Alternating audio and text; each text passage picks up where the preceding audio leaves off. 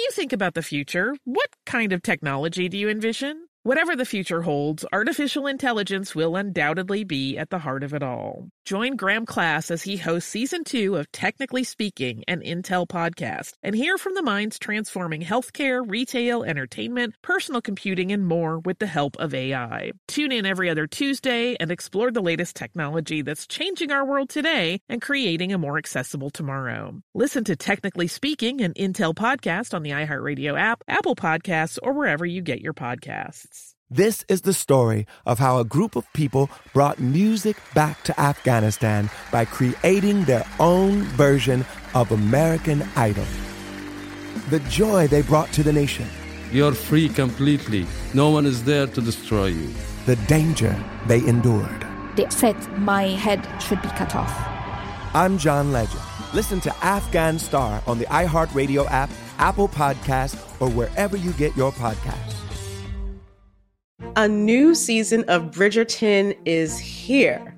And with it, a new season of Bridgerton, the official podcast. I'm your host, Gabby Collins, and this season, we are bringing fans even deeper into the ton. Watch season three of the Shondaland series on Netflix. Then fall in love all over again by listening to Bridgerton, the official podcast, on the iHeartRadio app, Apple Podcasts, or wherever you get your podcasts. Subscribe to catch a new episode every Thursday. Hey, girlfriends, it's me, Carol Fisher, back with another season of the global number one podcast, The Girlfriends.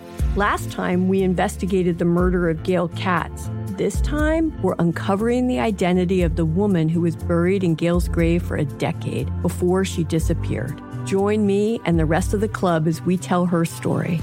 Listen to season two of The Girlfriends, Our Lost Sister on the iHeartRadio app, Apple Podcasts, or wherever you get your podcasts. Welcome to Stuff You Missed in History Class from HowStuffWorks.com.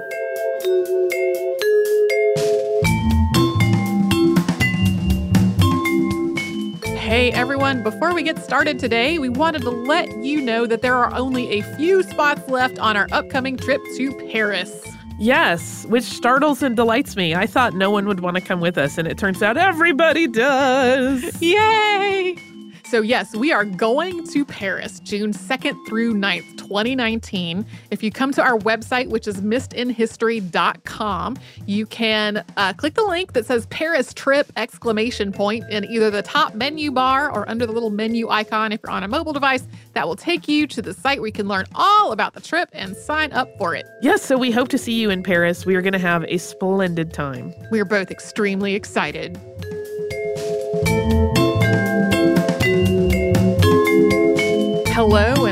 Welcome to the podcast. I'm Tracy V. Wilson. And I'm Holly Fry. The poet Sappho is the first known woman writer in the European literary tradition, and she is described as the greatest female poet of ancient Greece or the greatest Greek lyric poet, period, regardless of gender, or even the greatest female poet of all time. There's a 1926 edition to her work where C.R. Haines, who edited that edition, put it this way quote, with the possible exception of Shakespeare, Homer is still the supreme poet, and Sappho, without any exception, the poetess par excellence. Except those last two words were in Greek, so I got to figure out how to translate them, which was a challenge. Sappho's reputation as one of the world's finest poets has persisted for more than 2,500 years, and that's fascinating because the overwhelming majority of her work has not. And then also fascinating is that the words sapphic and lesbian, which is derived from the island of Lesbos where Sappho lived, they've become synonymous with same sex relationships among women. But we actually know very, very little about Sappho's life or her relationships. And 2,000 years ago, those terms had really different meanings from what they do now. So we are going to get into all of this today. Sappho is also a frequent listener request, and over the past few years, we've gotten requests from Helen, Cillian, Pat, Esther, and one person who didn't have a name on their emails. And then, as a heads up, we talk about people's relationships often enough on the show. We don't usually need to mention a specific sex act. That is not the case today. So use discretion if it seems like that sort of territory might be an issue for you or people that you listen with. Now I feel like we need to do a show called Sexy History. it would be a whole other thing. It would be fewer of these completely different, and we wouldn't need those warnings. No. Uh, so the most referenced source of information about Sappho's life is a 10th century Byzantine compendium called the Suda. And the Suda is sort of a lexicon or encyclopedia of the ancient Mediterranean. It has two Sappho entries, and we'll get into why that is a little bit later. Sappho's name also comes up in lots of other entries in the Suda, including ones for her relatives, places she lived, people she knew, and definitions of various literary terms. She's also mentioned in lots of other historical writing that has survived until today, although usually those references are shorter and less detailed than what's in the Suda. This all makes it very tricky to piece together Sappho's biography. The Suda was compiled more than a thousand years after Sappho actually lived. And then on top of that, it's not exactly reliable all the time. It's cobbled together from all kinds of different sources, and some of its entries pick up information that is clearly not factual.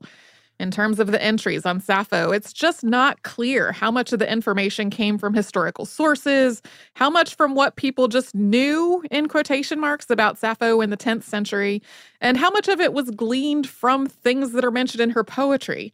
It's always tricky to try to use poems as a source for the poet's biographical details, but it's even more of a challenge here because by the 10th century, a lot of Sappho's work had already been lost. So we don't know the full context of those lines that we have. According to the Suda, Sappho was born in the 42nd Olympiad, which was between 612 and 609 BCE. But the wording of it could also be translated as flourished and not born, which would mean that those years were the height of her career and not her birth. The Suda lists eight different men as Sappho's potential father. Herodotus, on the other hand, lived about 200 years after Sappho did, and he wrote that her father was named Scamandronymus. And that's one of the eight men that the Suda listed as a possibility hundreds of years later. Sappho's mother may have been named Cleis, and we have to say may have been because a couple of Sappho's fragments mention a daughter named Cleis, and it was traditional for daughters to be named after their grandmother. But even that is pretty murky because the the word that's used for daughter could also just mean child, and in some cases it could actually be translated as slave. So, this Cleis, who may or may not have been named after Sappho's mother, may or may not have been her child. This is like the most provisional discussion of history ever. I feel like if you've heard the words possibly and may have been, you've heard most of Sappho's biography. Uh, we do know she lived on the island of Lesbos in the Aegean Sea, and that's just across the water from what's now Turkey. At the time, that was Sardis, which was the capital of Lydia. Sappho's place of birth on the island was probably the town of Eresus or the capital of Mytilene. She most likely lived most of her life in Mytilene, although it is possible that she and her family either moved or fled to Sicily for a time, either because of general political upheaval on Lesbos or because of their own political affiliations. She may have had three brothers. The Suda names them as Larichos, Charaxos, and Eurygios. And two of those names appear in a poem that was unearthed in 2014, which we talked about in one of our unearthed episodes that year. And that poem has been nicknamed the Brothers Poem because it contains these two names. From here, the Suda wanders into some more questionable territory. It says that Sappho's husband was Kerkylas of Andros, but Kerkylas is very close to a slang term for the word penis, and Andros was a real place but was also the word for man. So the Suda's name for Sappho's husband is sort of like saying he was Dick Johnson of Man Island. So this is more likely to be a crude joke than her husband's actual name. I want to make a, a sitcom now about Dick Johnson on Man Island. Uh, and then the Suda names three of Sappho's friends Atthis, Telesippa, and Megara, using a word to describe them that could mean companion, but it could also mean courtesan. And the Suda says her relationship with them led her to be accused of a friendship or a love that was shameful. From there, the Suda goes into some more mundane territory, naming a few of Sappho's students, saying that she wrote nine volumes of poetry, and crediting her with inventing the plectrum, which is like a pick for plucking the strings on a lyre. It also describes her poetry as including epigrams, elegiacs, iambics, and monodies. Her surviving work also includes a lot of epithalamia, and these are poems that were celebrating a marriage which she was probably commissioned to write. In addition to the Suda's mention of students, a number of classical sources describe Sappho as a teacher, but none of these sources mention what or where she taught. In spite of that lack of detail, a lot of articles that exist today definitively say that Sappho ran a thiasos, which is sometimes described as a sort of finishing school for women waiting to get married. And it's also sometimes described as a religious community dedicated to Aphrodite, and sometimes as a group of temple courtesans. But really, there's no substantiation to any of this, or for the idea of a thiasos as an actual established school of some sort. None of Sappho's surviving writing mentions a thiasos at all. You will see a lot of just incredibly definitive, saying with 100% confidence statements that are like Sappho ran this thiasos that taught these young women how to be wives and mothers. And maybe it's not, there's no documentation of that. And then there is the story of Sappho and Phaon. And the basic gist of this story is that Sappho fell in love with a ferryman named Phaon. And when he rejected her, she threw herself off a cliff. That story makes up the bulk of the Suda's second Sappho entry, which says that this supposedly different Sappho was also from Mytilene, also played a harp, and may have written lyric poetry as well. This story about the ferryman is repeated over and over and over. It's depicted in numerous works of art and literature, including in Ovid's Heroides or Epistles of the Heroines. But Phaon was a mythical figure, and it seems like this idea that the real Sappho threw herself over a cliff for him dates back to a comedy by Menander, written about 200 years after Sappho died. And in the thousands of years since then, the fact that at least one of Sappho's fragments mentions Phaon has been used to try to substantiate this fictional story as though it were fact. So, when it comes to Sappho's biography, we have a whole lot of contradictions and questionable sources. And in some cases, her poetry has been used to try to substantiate those claims. So, we are going to take a look at her poems in some more detail after we take a quick sponsor break.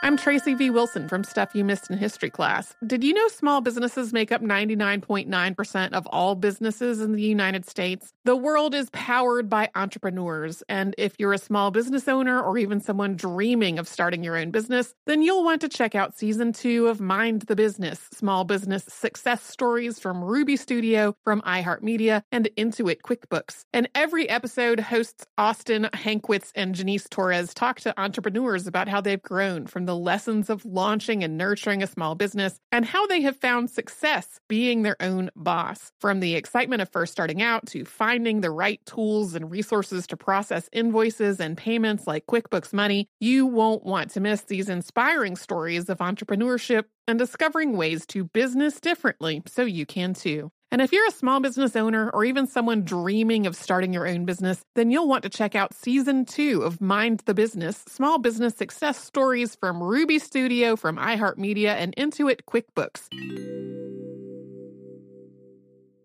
When the Taliban banned music in Afghanistan, millions were plunged into silence. Radios were smashed, cassettes burned. You could be beaten or jailed or killed for breaking the rules. And yet, Afghans did it anyway. This is the story of how a group of people brought music back to Afghanistan by creating their own version of American Idol. The danger they endured. They said my head should be cut off. The joy they brought to the nation. You're free completely. No one is there to destroy you.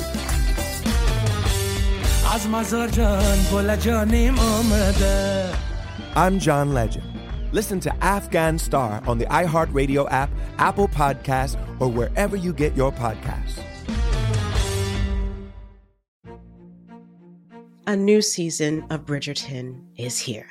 And with it, a new season of Bridgerton, the official podcast. I'm your host, Gabrielle Collins, and this season, we are bringing fans even deeper into the ton. Colin Bridgerton has returned from his travels abroad. Is betrothal written in the stars for the eligible bachelor? Meanwhile, the ton is reverberating with speculation of who holds Lady Whistledown's pen. We're discussing it all. I sit down with Nicola Coughlan, Luke Newton, Shonda Rhimes, and more to offer an exclusive peek behind the scenes of each episode of the new season. Watch season three of the Shondaland series on Netflix. Then, fall in love all over again by listening to Bridgerton, the official podcast, on the iHeartRadio app, Apple Podcasts, or wherever you get your podcasts. Subscribe to catch a new episode every Thursday. Hey, girlfriends, it's me, Carol Fisher. I'm so excited to tell you about the brand new series of The Girlfriends. In season one, we told you about the murder of Gail Katz at the hands of my ex boyfriend Bob. At one point, a woman's torso washed up on Staten Island and was misidentified as Gail. She spent nine years in Gail's grave, and then she just disappeared. It's almost like it's become this moral obligation to find her. And that's what we're going to do find this missing girlfriend and tell her story. With the help of some of your favorite girlfriends from season one, like my producer Anna. Oh my God. My friend Dr. Mindy Shapiro. Hi, it's Dr. Shapiro, and I'd like to speak with the deputy medical examiner. And of course, Gail's sister, Elaine Katz. Having no closure, it kills you. Join us as we try to solve a 35 year old cold case. It's not going to be easy, but it's going to be one hell of a ride. what? I can't believe this. Listen to season two of The Girlfriends, Our Lost Sister on the iHeartRadio app, Apple Podcasts, or wherever you get your podcasts.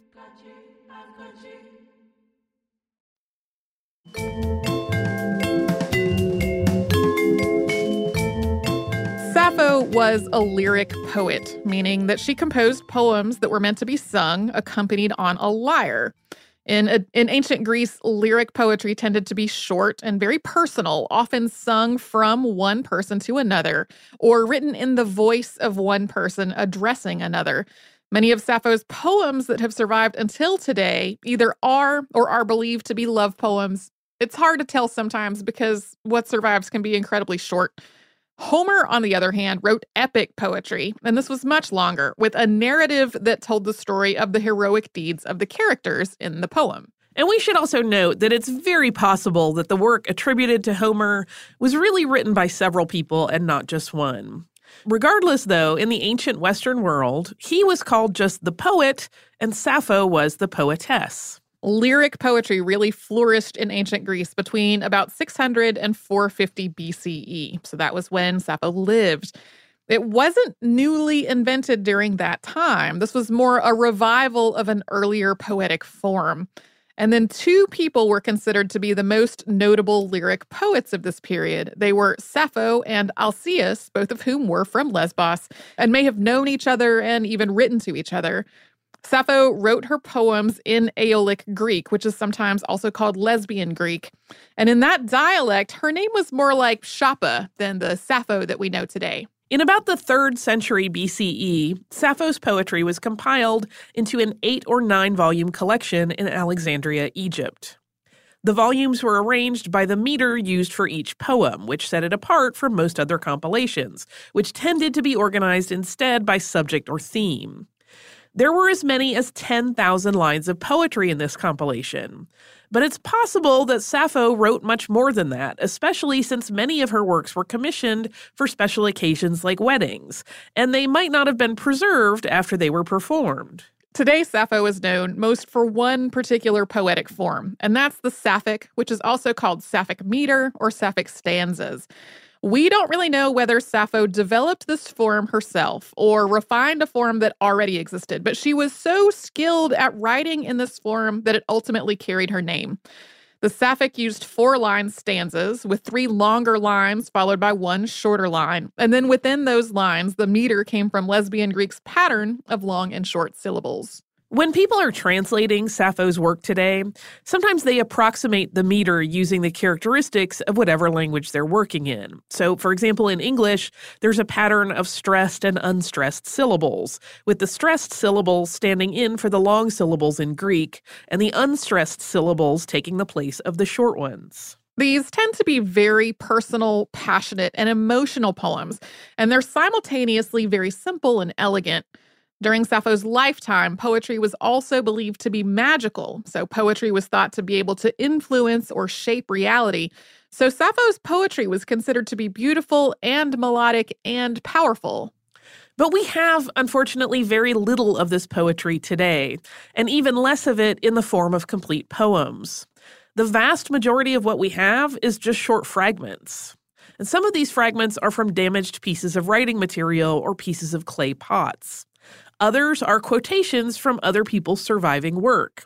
For example, Cassius Longinus quoted four stanzas by Sappho in On the Sublime, which was published around 100 CE. Today, out of those 10,000 or so lines that we think that Sappho wrote, we have roughly 650 lines of poetry remaining. That is spread out across about 250 fragments.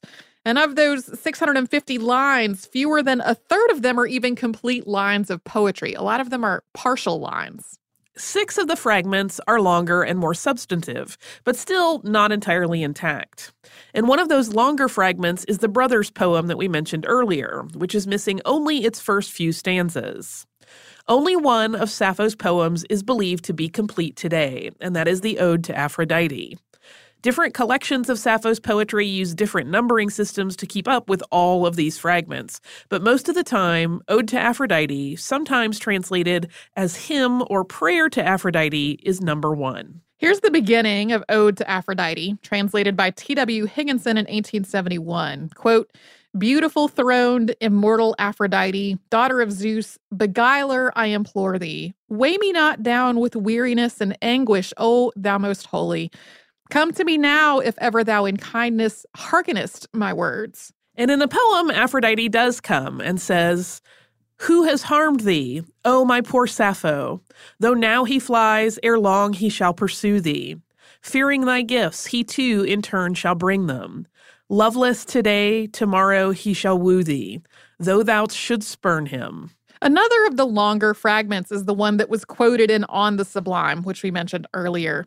And it describes the speaker's response to sitting across from a woman that the poem is addressing. This is usually interpreted as Sappho herself describing her own response to the woman that she's facing, but that's not really clear. Here it is as translated by John Addington Symonds in 1883. Peer of the gods, he seemeth to me, the blissful man who sits and gazes at thee before him. Close besides thee sits, and in silence hears thee, silverly speaking, laughing love's low laughter, Oh, this, this only stirs the troubled heart in my breast to tremble. For should I but see thee a little moment, straight is my voice hushed. Yea, my tongue is broken, and through and through me, neath the flesh, impalpable fire runs tingling. Nothing see mine eyes, and a noise of roaring waves in my ear sounds. Sweat runs down in rivers. A tremor seizes all my limbs, and paler than grass in autumn, caught by pains of menacing death, I falter, lost in the love trance. But almost all the fragments are not nearly so long as this. Here is an example. Sweet mother, I cannot weave my web, broken as I am by longing for a boy, at soft Aphrodite's will. One that we think from a wedding poem goes, Neither honey nor bee for me. I don't know why I love that. I do too. Neither of the above. Another fragment just says, shot with a thousand hues. And one reads, And I flutter like a child after her mother. And one fragment is simply the words, You burn me. Sappho's fragments can be really evocative, and then combined with her pretty mysterious biography, they can just be beguiling. But the fact that they're so fragmented and scattered makes her work really difficult to study. We have a sense that she wrote lots of love poems and that she wrote lots of poems for people's weddings. Her work seems to carry a lot of affection as well, including physical affection for men and women. But we don't necessarily have the greatest sense of what the whole body of her work is like. There's some guesswork going on, especially since some of the fragments are so short that we're not even 100% sure that Sappho really wrote them. And we'll get into why there's so little of Sappho's work left today to study after we have another sponsor break.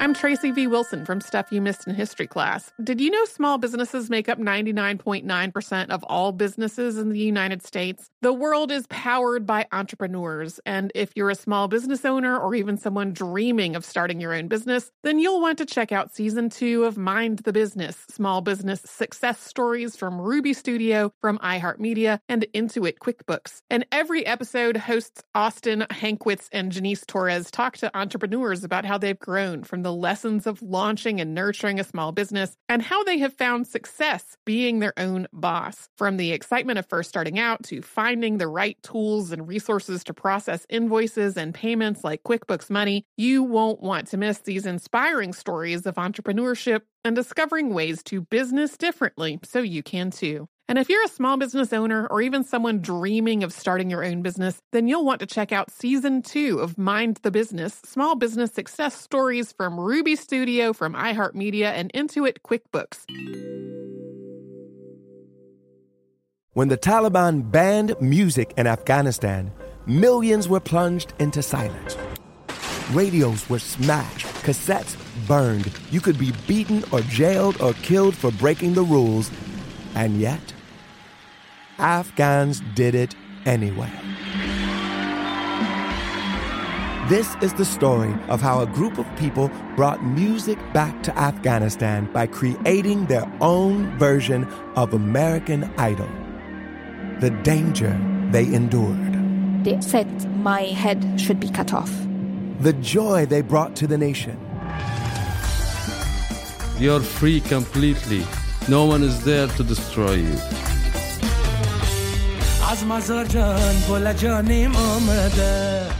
I'm John Legend. Listen to Afghan Star on the iHeartRadio app, Apple Podcasts, or wherever you get your podcasts. A new season of Bridgerton is here. And with it, a new season of Bridgerton, the official podcast. I'm your host, Gabrielle Collins, and this season, we are bringing fans even deeper into the ton. Colin Bridgerton has returned from his travels abroad. Is betrothal written in the stars for the eligible bachelor? Meanwhile, the ton is reverberating with speculation of who holds Lady Whistledown's pen. We're discussing it all. I sit down with Nicola Coughlan, Luke Newton, Shonda Rhimes, and more to offer an exclusive peek behind the scenes of each episode of the new season. Watch season three of the Shondaland series on Netflix. Then fall in love all over again by listening to Bridgerton, the official podcast, on the iHeartRadio app, Apple Podcasts, or wherever you get your podcasts. Subscribe to catch a new episode every Thursday.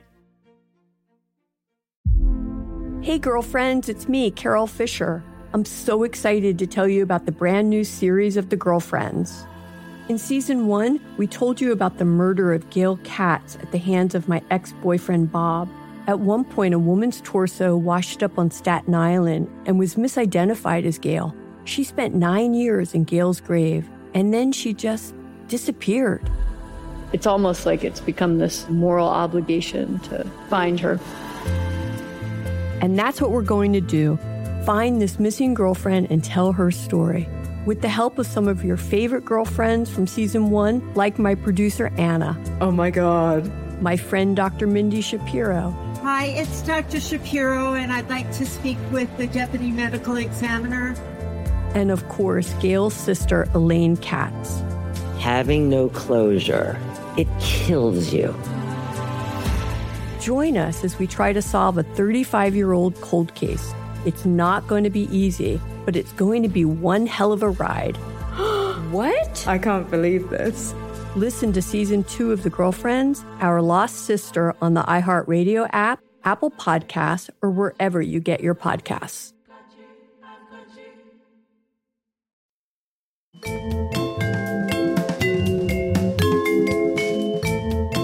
As far as we know, during her lifetime and at least for a while afterward, Sappho was deeply respected and admired as a poet and a person. Plato, who lived roughly 200 years after she did, wrote, quote, Some say the muses are nine, but how carelessly. Look at the 10th, Sappho from Lesbos. It doesn't seem as though her contemporaries really questioned her character in any way. I mean, After all, she was getting a lot of commissions to write poetry for people's weddings, and that doesn't seem like it would be happening if she were socially reviled. But in the centuries since then, people have interpreted Sappho in vastly different ways. In the words of Holt and Parker, quote, every age creates its own Sappho. And many of these creations have imagined Sappho as being, at least in the morality of the time, deviant or depraved. Some of these shifts are thanks to her being from the island of Lesbos. While she was living, Lesbos was considered to be a place full of passion and poetry and sensuality, although also with a lot of political turmoil and infighting, which is why Sappho and her family may have fled at some point, possibly. C.R. Haines, who we quoted at the top of the show, described it this way quote, The Aeolians of Lesbos were a vigorous and gifted race, brave in war, enterprising in trade, vehement in politics, eminent in poetry and music. But within a few centuries after her death, prevailing opinion of the island of Lesbos had shifted. That tendency toward passion and wealth moved more into perceived hedonism and excess. Lesbos went from being thought of as a place of beauty and refinement to one of licentiousness and corruption. The Greek word lesbiazein, meaning acting like someone from Lesbos, became associated with impurity and one specific sex act, that being fellatio. It wasn't just about the island, though. Eventually, this also extended to Sappho herself. Greek comedy tended to be, in one way or another, satirical, although the exact nature and the primary targets of the satire shifted over time in the in the sort of history of Greek comedy. And starting a couple of centuries after she died, Sappho became the target of this satire. Her name was used for characters in several Greek comedies, and those characters were usually depicted as wanton and lustful and just excessively sexual with young men. Society's understanding of relationships and gender roles shifts over time, so it's certain that romantic and physical relationships were viewed very differently on Lesbos in the 7th century BCE than they are in various cultures today. But we know virtually nothing about the details, and many of the authors who have speculated about it have tried to draw conclusions based on ancient Sparta. But our understanding of Spartan society is also limited, and it was a completely different society from Lesbos, located in a different part of Greece, and it flourished starting 200 years or so after Sappho's death. However, we do know that same sex relationships became increasingly taboo in parts of Europe in the centuries after Sappho lived. We don't really know how they were regarded while she was living and where she was living, but we do know that it became more and more taboo afterward. And as that happened, the idea that Sappho was deviant because of her lust for young men morphed into the idea that she was deviant because of her lust for young women. The first reference to this that we know about was written in the second or third century CE. In the 16th century, humanist scholars claimed that Christian church officials had burned Sappho's work for this reason at least twice. That Bishop Gregory Nazianzen of Constantinople had done so in 380, followed by Pope Gregory VII in 1073. But it's not clear whether these burnings actually happened, especially since Bishop Gregory himself was known to quote from Sappho. Yeah, it's there's some uh, conjecture that over the centuries, two different Gregories were conflated together into this one person who supposedly did this burning. Even if her work was burned by the church because of perceptions about Sappho's morality, that would not account for so much of its loss. There were also floods and accidental fires and the aging of the material that the poetry was recorded on and fewer and fewer people speaking Aeolian Greek, meaning that there was less and less demand for new copies of her work to be printed or written or copied. Sappho didn't fade into total obscurity, though. We mentioned in our Christine de Pizan episode that she's named in the Book of the City of Ladies, which was written in 1405. By the 16th century, though, what most people knew about Sappho really came from Ovid's Heroides rather than from anything about her actual biography or her work. By the 18th century, even less of Sappho's poetry was known to the world than the 650 lines we have today. and the words sapphic and lesbian had taken on entirely different meanings than what they'd initially meant, which was basically related to Sappho or related to the island of Lesbos. Lesbian was first used in writing to describe a woman who is physically or romantically involved with another woman in 1732. And sapphic was used in association with same sex desire and relationships among women a few years later. The first appearance of the word sapphic in writing was in a 1761 translation of Plato, which read, quote, Their affections tend rather to their own sex, and of this kind are the sapphic lovers. So, by the Romantic era in Europe, both Sappho and the island of Lesbos had become inextricably connected to the idea of homosexuality among women, which was also culturally very taboo and in some cases outlawed. But in spite of that, in the 19th century, Sappho's poetry experienced a surge in popularity. The Romantics found the emotional depth of her poems and the fragments really appealing. She started appearing in poems by people like Byron and Baudelaire, although not necessarily in what we would call a favorable light. Then, in the late 19th and early 20th centuries, a collection of manuscripts was unearthed near the Egyptian city of Oxyrhynchus, drastically increasing the number of known Sappho fragments and giving people way more of them to study and read. Running alongside this increasing popularity was an attempt to reform Sappho's image into something that wasn't contrary to 19th century morality. In 1816, Frederick Gottlieb Welcker published Sappho Freed from a Prevailing Prejudice, which tried to reinterpret her poetry in a way that minimized the homoeroticism of her work. And this did start to shift people's opinions about Sappho, but then in 1895, Pierre Louys published Chansons de Bilitis, which was supposedly a collection of newly discovered poems written by one of Sappho's female students, who was named in the French pronunciation Bilitis. These were really a work of poetic fiction, though. These poems are very erotic and sensual, and although people really quickly figured out that they were not really written by one of Sappho's students, it did reinforce the connection between Sappho and homosexual relationships among women that Welcker had been trying to minimize in his earlier work. And that led to another effort to try to reimagine Sappho's identity in 1913, led by Ulrich von Wilamowitz. His Sappho and Simonides drew from Welcker's 1816 work, and it depicted Sappho as a spinsterish schoolmarm.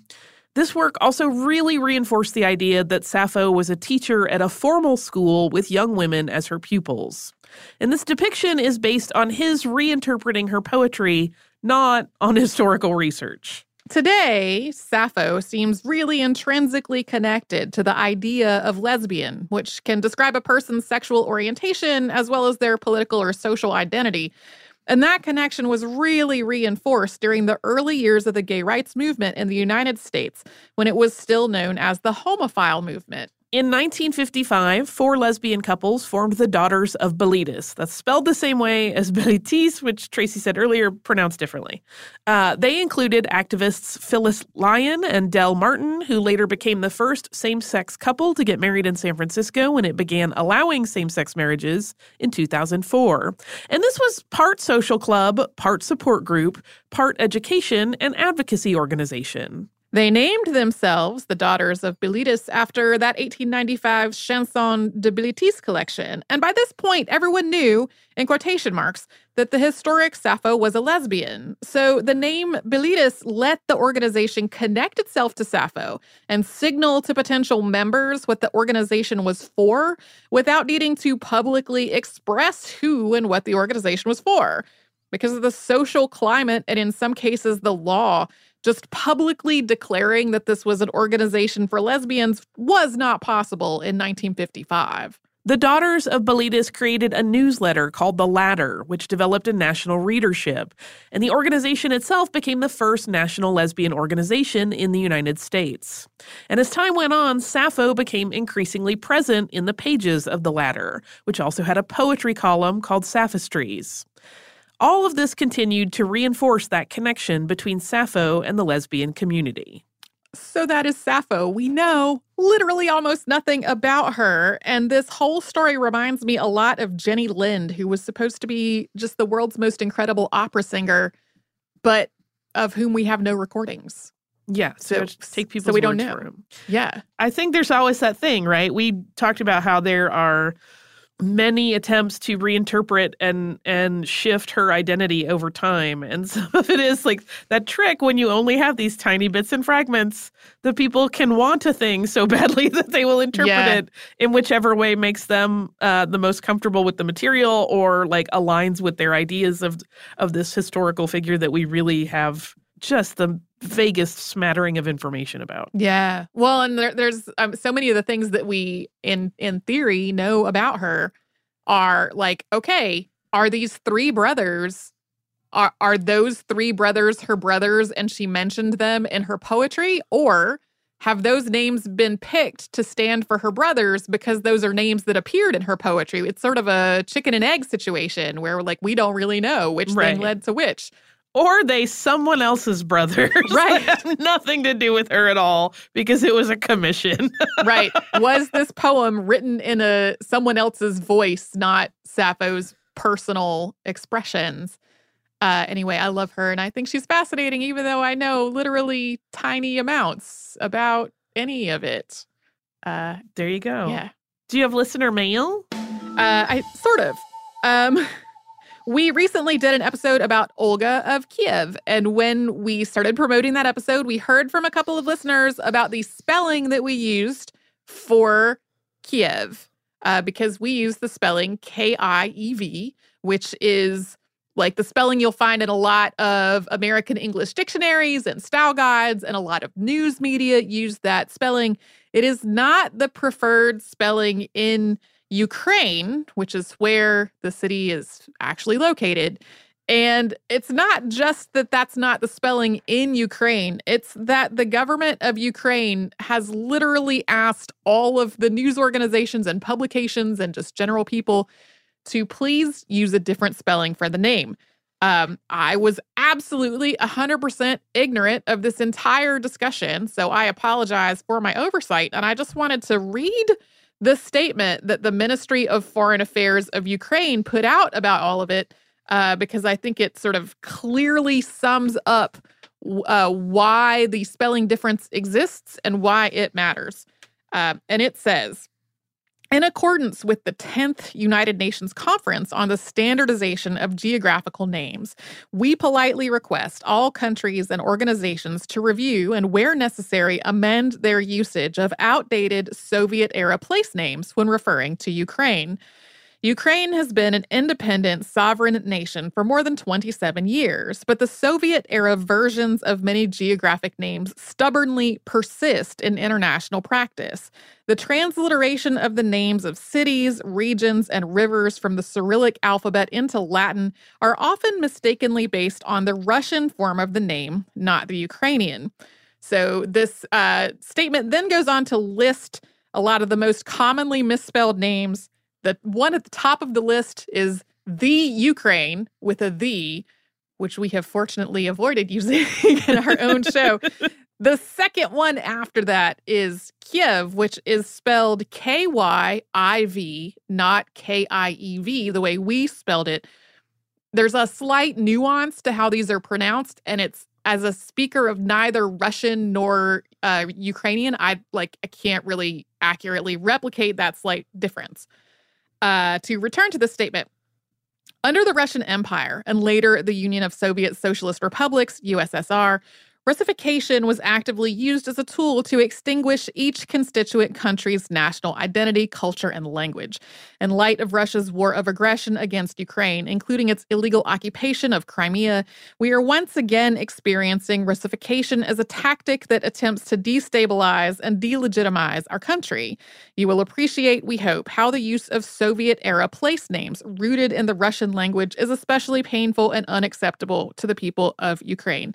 To help avoid these mistakes, we refer you to page 27 of the Resolution X slash 9, Romanization of Ukrainian Geographical Names, adopted by the 10th UN Conference on the Standardization of Geographical Names. Which recommends the Romanization system in Ukraine as the international system for the transliterations of Ukrainian geographical names. To better inform the international community about the correct forms of Ukrainian place names and to avoid mistakes, we are launching the campaign hashtag CorrectUA. Your support in helping to, to ensure that the correct internationally agreed place names for Ukraine are adopted in your organization is greatly appreciated.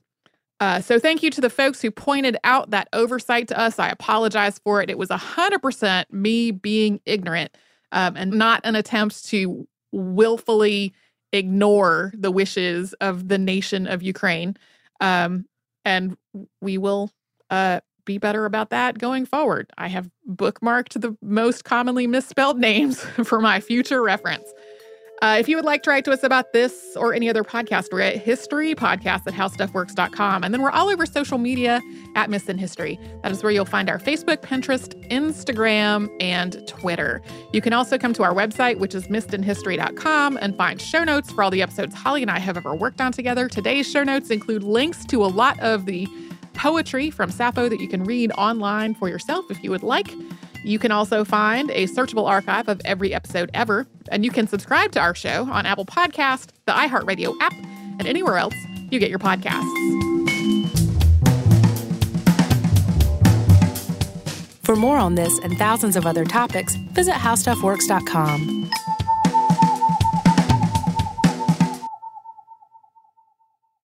This is the story of how a group of people brought music back to Afghanistan by creating their own version of American Idol.